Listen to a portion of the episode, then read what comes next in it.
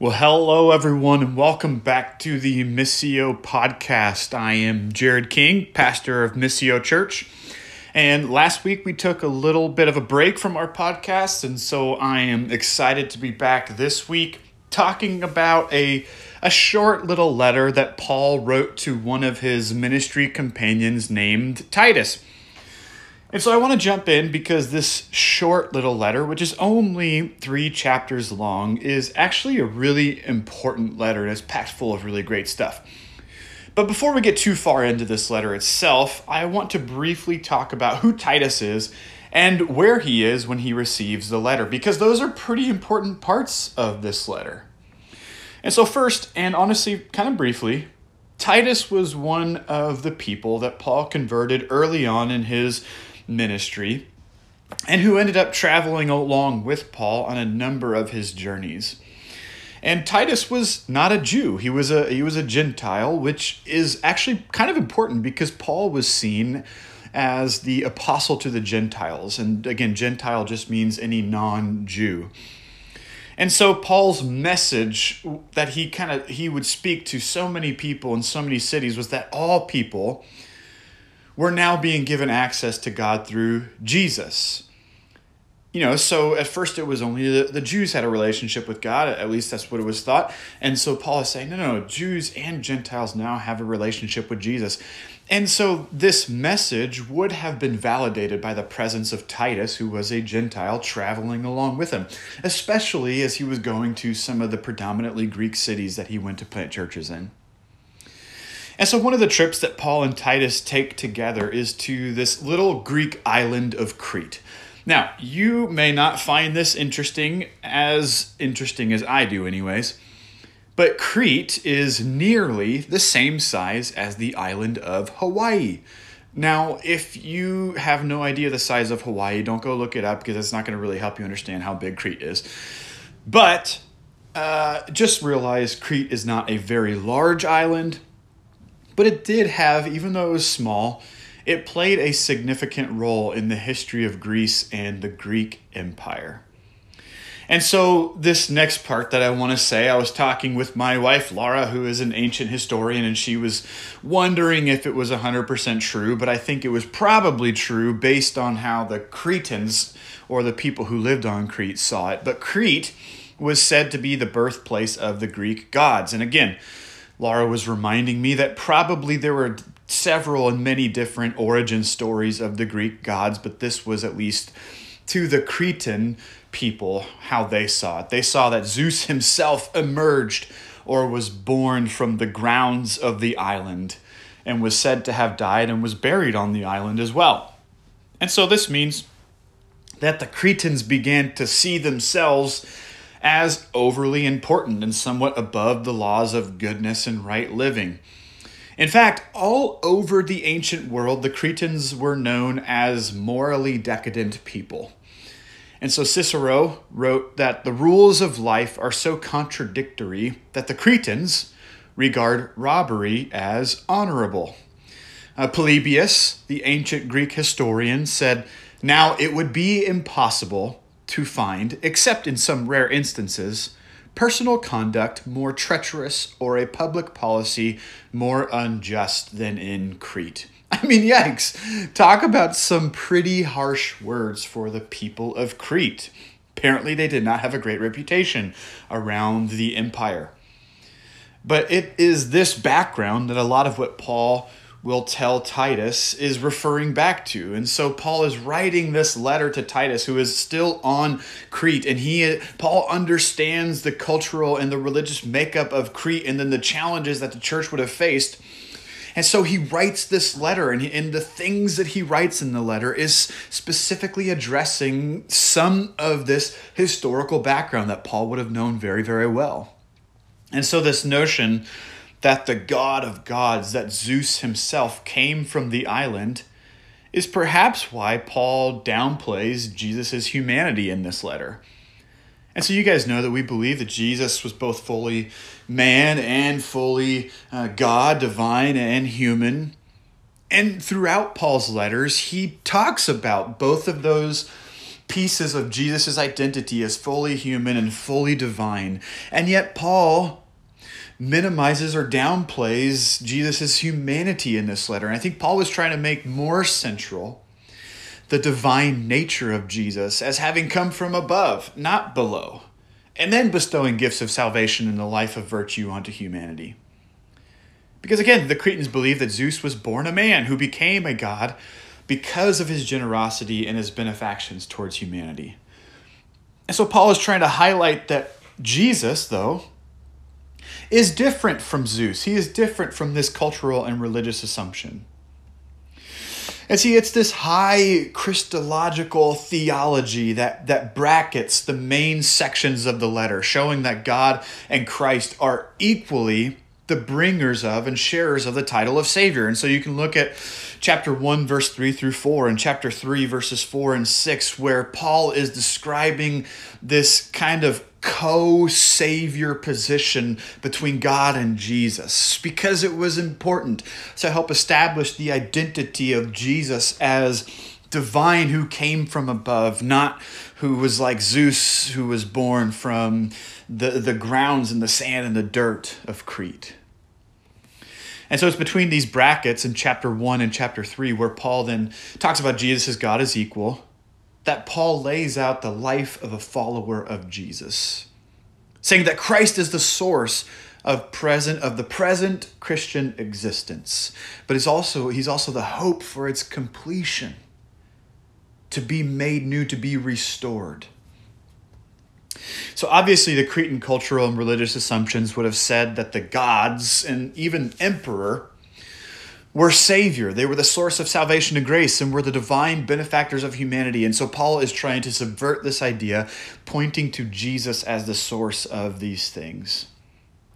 And so you have throughout the letter Paul subtly, and then at times not so subtly, attempting to show how God and Jesus are completely different from the Cretan understanding of gods and religion which then, you know, God and Jesus will call his people who are Christians to a completely different way of living than the way that the Cretans were living.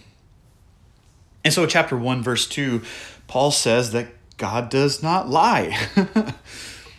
and you and I would think, well, of course, why would he need to say this? But think about it. If, if he is trying to create this disconnect and difference between God and Zeus, you know, God was, or, or, or, Zeus was known on numerous occasions to lie and act in unjust and even somewhat immoral ways. And so Paul's saying this is not God. God doesn't lie. God never has, nor never will he lie, but rather he keeps his promises. And then again, I love how Paul even uses the Cretans' own prophets to show the corrupt nature of the culture and so he says in chapter 1, verse 12, one of Crete's own prophets has said it Cretans are always liars, evil brutes, and lazy gluttons. I mean, this is a pretty intense way of describing a people. and so this is the island of Crete. Now, not, not only does Paul see it as a place that is filled with people that are honestly not living great lives, but apparently the rest of Greece and Rome also feel the same way. And yet, Paul and Titus travel to Crete together to begin a movement of Jesus on the island, which starts small but actually picks up steam as the years go by. Paul then, somewhere along the storyline, leaves Crete and tells Titus to stay. And then, so he writes this letter to Titus to remind Titus to continue the work that Paul started, and then to have Titus remind the Christians in Crete to stand firm in their faith. And that the task of the church in this context, in Crete, was to embody the grace of God so fully that the entirety of their lives, from house to community and everywhere in between, would be so radically different from the values of the Cretan culture and the lies of Zeus. And so it isn't hard to get a feel for the way that the people lived in Crete from this letter. They were rebellious, gossips, liars, evil, lazy, corrupt, seeking, you know, dishonest ways to gain wealth. And there is this general theme that flows throughout the letter that the Cretans were not people who sought after goodness. Goodness. And so Paul wants to remind the, the Christians there that as Jesus people, they are to pursue goodness in all things.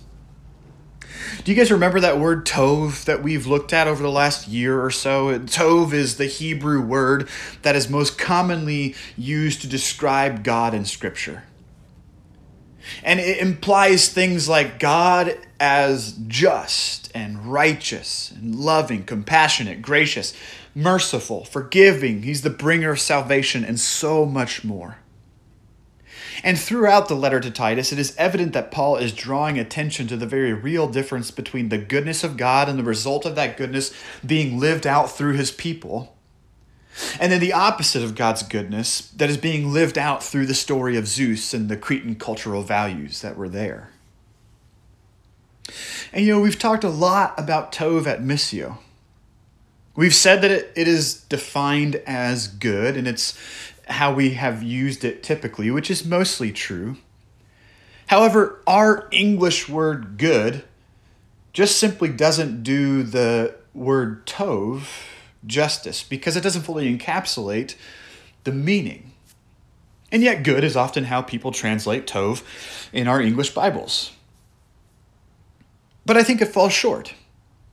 I think perhaps a better way of understanding this word Tov or good is to define it as working, something working the way that it was created to or something is fully formed. And so when people design something like a bike, let's say, if the bike is working the way that it's supposed to, if it is fully formed, then it would have been considered tov or good. Which means that if something isn't working the way it's supposed to, say your car breaks down, it's no longer tov, it's broken. And I think this is where things get a little bit confusing, especially when we're content to just listen to scripture from our own perspectives or hear it from our own language and cultural lenses.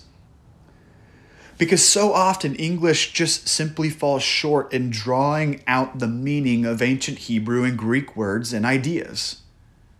And so when we are content to read the, say, the Genesis creation account, and how at the end uh, of each day, God looks at his creation and calls it good, then sometimes what we assume he means good is whatever we define it as here in 2021 in Seattle, Washington, whatever that definition may be. But when you look at the Hebrew word tov and try to understand the depths and layers of meaning in that word, you begin to see that God is looking at his creation in Genesis and he is saying, it is working the way that it is supposed to. It is fully formed. It is filled with love, it's filled with intention and grace and forgiveness and compassion and so many more things. And see, when we look at it like that, then it makes the creation narrative so much more meaningful. Because God didn't just snap his fingers and then things were formed and it was called good, as if someone is asking you if you like the chicken that they made for dinner and you respond, yeah, uh huh, it was good. God didn't look at his creation after he created in those seven days in Genesis and go, yeah, uh huh, it looks good. Like he sort of likes it, but he would prefer not to have anything to do with it ever again, right? No, he sees his creation that he brought into existence with intentionality, with love and purpose, and he says, This right here, right now, it is fully formed. It is perfect. It is, it is working the way that it is supposed to be filled with my love, with my grace and joy and justice and righteousness and more.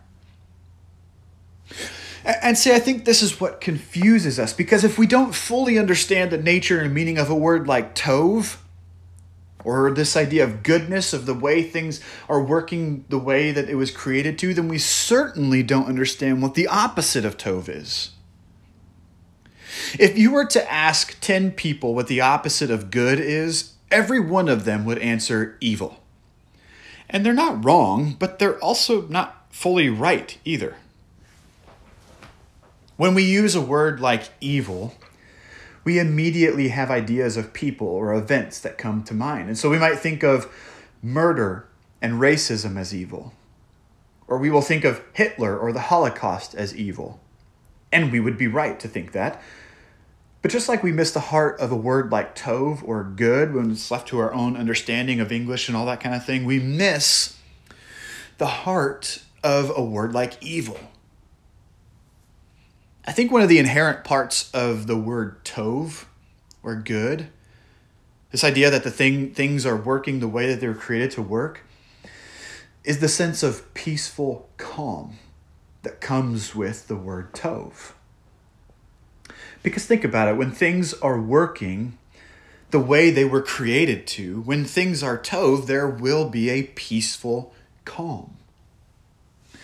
You can look up Isaiah chapter 11. It's this really great passage, and it says, The wolf will live with the lamb, the leopard will lie down with the goat, the calf and the lion and the yearling together, and a little child will lead them.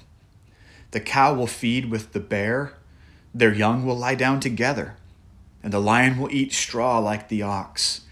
The infant will play near the cobra's den, and the young child would put its ha- hand into the viper's nest.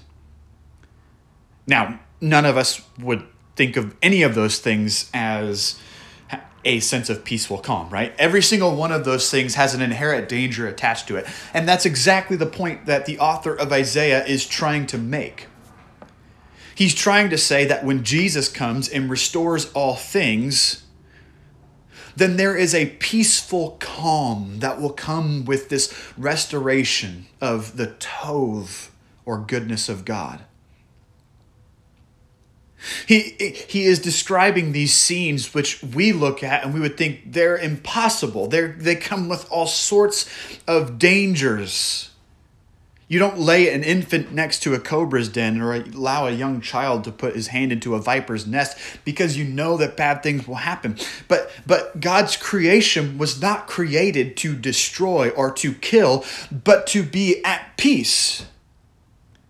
See, when God's creation is fully formed, when God's creation is working the way it is supposed to work, then there is a sense of peaceful calm. And a young child can put its hand into the viper's nest and nothing will happen because it is the way that it is supposed to be. It's working the way that it was supposed to. It is, it is fully immersed in the tov or goodness of God. So, when we try to describe things that are the opposite of a peaceful calm or the actions of doing good, we will typically say that that opposite is it's evil. But I'm not sure that that is actually the best way to describe the opposite of Tov. I think that the opposite of Tov is better defined as broken. Again, think about the definition of Tov something working the way that it is supposed to work. So when it no longer works the way that it was supposed to work, we don't call it evil, we call it broken. And yes, Brokenness does at times contain certain evils, but the Hebrew understanding of evil and brokenness would have had a much broader understanding from things like causing hurt or pain, affliction, breaking things, doing harm, dishonesty, to things like ethical, immoral, and idolatrous issues, and more. It's not as simple as just saying, well, when things are broken, then they are evil. They are no longer Tov, so they are evil. Because I think the opposite of Tov is actually brokenness. And certainly that can lead to evil things, but does it mean that we are all evil because things have been broken? Well, no, I don't think so. But also, we definitely have parts of us. We all have parts of us that are not the Tov of God, right? We all have things in our story that we would say are not good. We may struggle with lying or, forgiveness, compassion, of being loving. We struggle with anger or talking bad about people, of manipulating, or whatever it is. If you remember from a couple of weeks back in our podcast, we were talking about the sinfulness and brokenness of humanity. And, and certainly there is brokenness that we all have that is there because of the choices that we have made or the things that we have done. But brokenness also can exist because of the evils that surround us in the world. And so we talked about how racism affects everyone in some way. There is this is why we talk a lot about systemic racism. That there are racist systems in our world that affect the people around us, that affect everyone. We talked about how abuse affects countless people. And see, the important thing to note is that racism and abuse, lying, cheating, and so much more are a result of the Tov of God being broken. And out of that brokenness comes countless evils that we will see in the world, and sometimes that are present within ourselves. And I think this is important. Because if you go back to, again, the, the creation narrative in Genesis, we see that Adam and Eve, eh, they eat the forbidden fruit, right? And almost no one would look at that and think, wow, how evil were they being in that moment? Now, they weren't killing anyone to eat the fruit. They weren't exhibiting racism in eating the fruit. They weren't, you know, whatever it is. But there was a brokenness that happened in that moment. They were disobedient to God. God said, Don't eat the fruit. And they ate the fruit. There was a disobedience. And in that moment, then they realized that they were naked and they begin to clothe themselves, which again was not how God intended things. They, they start hiding from God, which is not how God intended things. They start blaming one another, eh, which is not how God intended things. And more and more begins to occur. And in that moment, God's creation was no longer Tov in the same way because it wasn't working the way that it was created to. It was broken. And so God, He comes up with this perfect plan and solution to take that brokenness and to make it whole again, to make it fully formed, to bring it back into Tov. He sends Jesus to restore all things. And this is really important, and it's important within the context of this letter that Paul is writing to Titus. I think a lot of people, especially in our world today, really struggle with the idea of evil. We love a good versus evil storyline, but we never picture ourselves in the role of evil. And I think it's because we see it in those very stark terms of the Avengers versus Thanos. We think of Hitler versus the heroes of war. We think of murderers versus people saving lives like doctors. And we would when we define it that way, we will always find ourselves on the side of good, not evil. And rightfully so, because those things that I mentioned that are evil are in fact very evil. But when we define it that way, I think we miss the point of God being good and Tov and restoring Tov. Because I don't think it's necessarily all just about good versus evil, at least the way that we would traditionally define it. It's really about brokenness, about things not working the way that God created them to work. God created all things to work a certain way. It's supposed to work by living out the definition of Tov which is goodness, love, joy, justice, righteousness, gracious, grace, mercy, forgiveness, compassion, peace. And ever since Adam and Eve broke that intended beauty of creation by disobeying God's request to just simply leave that one tree alone and to not eat that one fruit, the world fell into brokenness and no longer worked the way that it was created to. And all those things that we would identify as evil or wicked, wrong, be, begin to work its way through our human existence, bringing all sorts of other things that, that was also not intended by God to exist, like anger and jealousy, rage, slander, abuse, racism, sexism, misogyny, chauvinism, aggression, and so, so much more. These are all the result of things no longer working the way God intended the world and humanity to work. These are all a result of God's Tov being broken. Which is why then Jesus' return to earth or coming to earth was so important.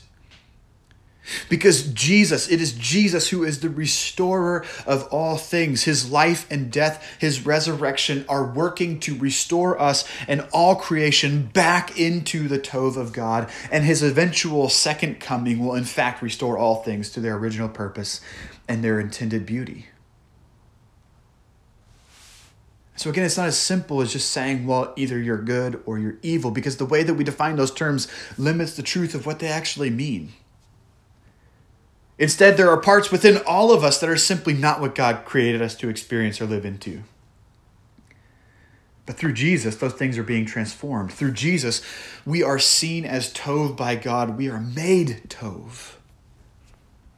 And see, all throughout Titus, Paul calls the Christians to live good lives to love, do, and teach what is good. And so, chapter 1, verse 8 says, Love what is good. Chapter 2, verse 3 says, Teach what is good. Chapter 2, verse 7 says, In everything, set them an example by doing what is good. Chapter 2, verse 14 says, To be eager to do what is good. Chapter 3, verse 1 says, Be ready to do whatever is good. Chapter 3, verse 8 says, Devote yourselves to doing what is good chapter 3 verse 14 says our people must devote themselves to doing what is good. Paul is calling attention to the fact that because of jesus because of what jesus does to restore the tov or the goodness of god we are all called to then do good to participate in that to live into and relentlessly pursue tov as jesus' people. And to do so in such a way that the reality of that Tov living, that goodness living, that living the way we were created to live will show the world around us the beauty of God. And the reason that Paul talks about relationships and authorities and various groups is to say that there is a way that your entire life can be a model of Tov to the world around you. Not that the things that Paul is talking about in this letter are the only ways to live in those various situations and contexts, but rather Paul was saying, look, for you Christians living on the island of Crete, here are some very tangible ways that you can live that will show the Tov of God to the people around you who also live on Crete, who are not, by the way, living and working the way that they were created to. You know, I think somewhere along the way in churches and Christianity, we, we convinced ourselves that to avoid evil or wickedness, to avoid doing wrong things, was the same thing as actually doing good. So we created lists of things not to do, and if we were able to avoid those things, then that was the same thing as doing good. And to that, I think Paul would say, really? The avoidance of evil does not equate to doing good it's not enough to just try our best to simply not do bad things. That is not what we are called to do as Jesus people. This is just simply not do bad things. You know, Paul says that Jesus calls us to love good, to do good, to teach what is good. Holiness and goodness are not the avoidance of sin and bad things, it is actually the pursuit of God's presence in your life. Paul wanted Titus to remind the Christians on Crete that just not being a bad person was not the same thing as actually being a good person. A person that was actually in pursuit of Tov. They were to love goodness to do good to all people and to teach what was good. You know, this to me is so central to the story of God, to the story of Jesus.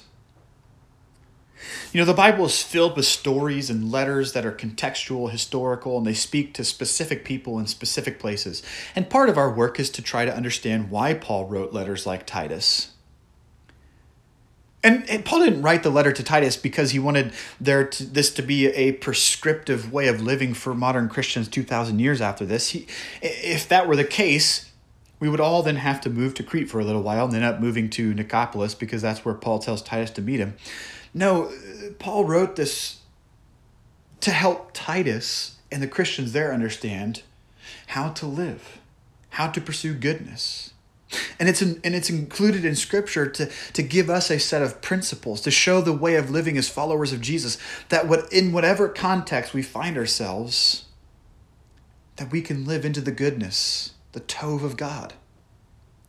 That we are to strive to live into the intention of our creation, which is to live in the peaceful calm of God's goodness to show love and kindness to all people, to show compassion and, and pursue justice and righteousness, to forgive, to restore and seek healing, to love good, to do good, and to teach good. See, when you unpack it in that way, the goodness or tov of God is not really a thing you do, but rather it's a way you live. It's honestly living into our original purpose and our intended beauty. And that's what the story, that's what the, the letter of Titus is all about. It's about Paul seeing Titus, his ministry companion, thinking about the churches that were started on the island of Crete. And to remind them look, guys, live into the goodness of Jesus, live into the goodness of God. And when you do that, you, you begin to restore pieces of the brokenness that is around us. You know, there's so much that we can take from this as Missio Church in Seattle, Washington in 2021. I think the thing that I'm pulling from this from this letter is for us to be a people who are pursuing goodness. Who are loving goodness, that are doing goodness and teaching goodness. I think the more that we do that as a church, the more that we do that together, the more we will see things being restored back into the tov, into the tov of God, being restored back to to work the way that it was created to work, to have a, a peaceful calm around us. Well, all right, everyone. That's Paul's letter to Titus. Uh, thank you for listening. I hope to see you guys this Sunday in my backyard for our final backyard worship before our camping trip. So, from 11 to 1 p.m. this Sunday at my house, bring a chair, bring a lunch as always. I'm excited to be able to worship again with you guys, and I can't wait to see you all Sunday. Bye.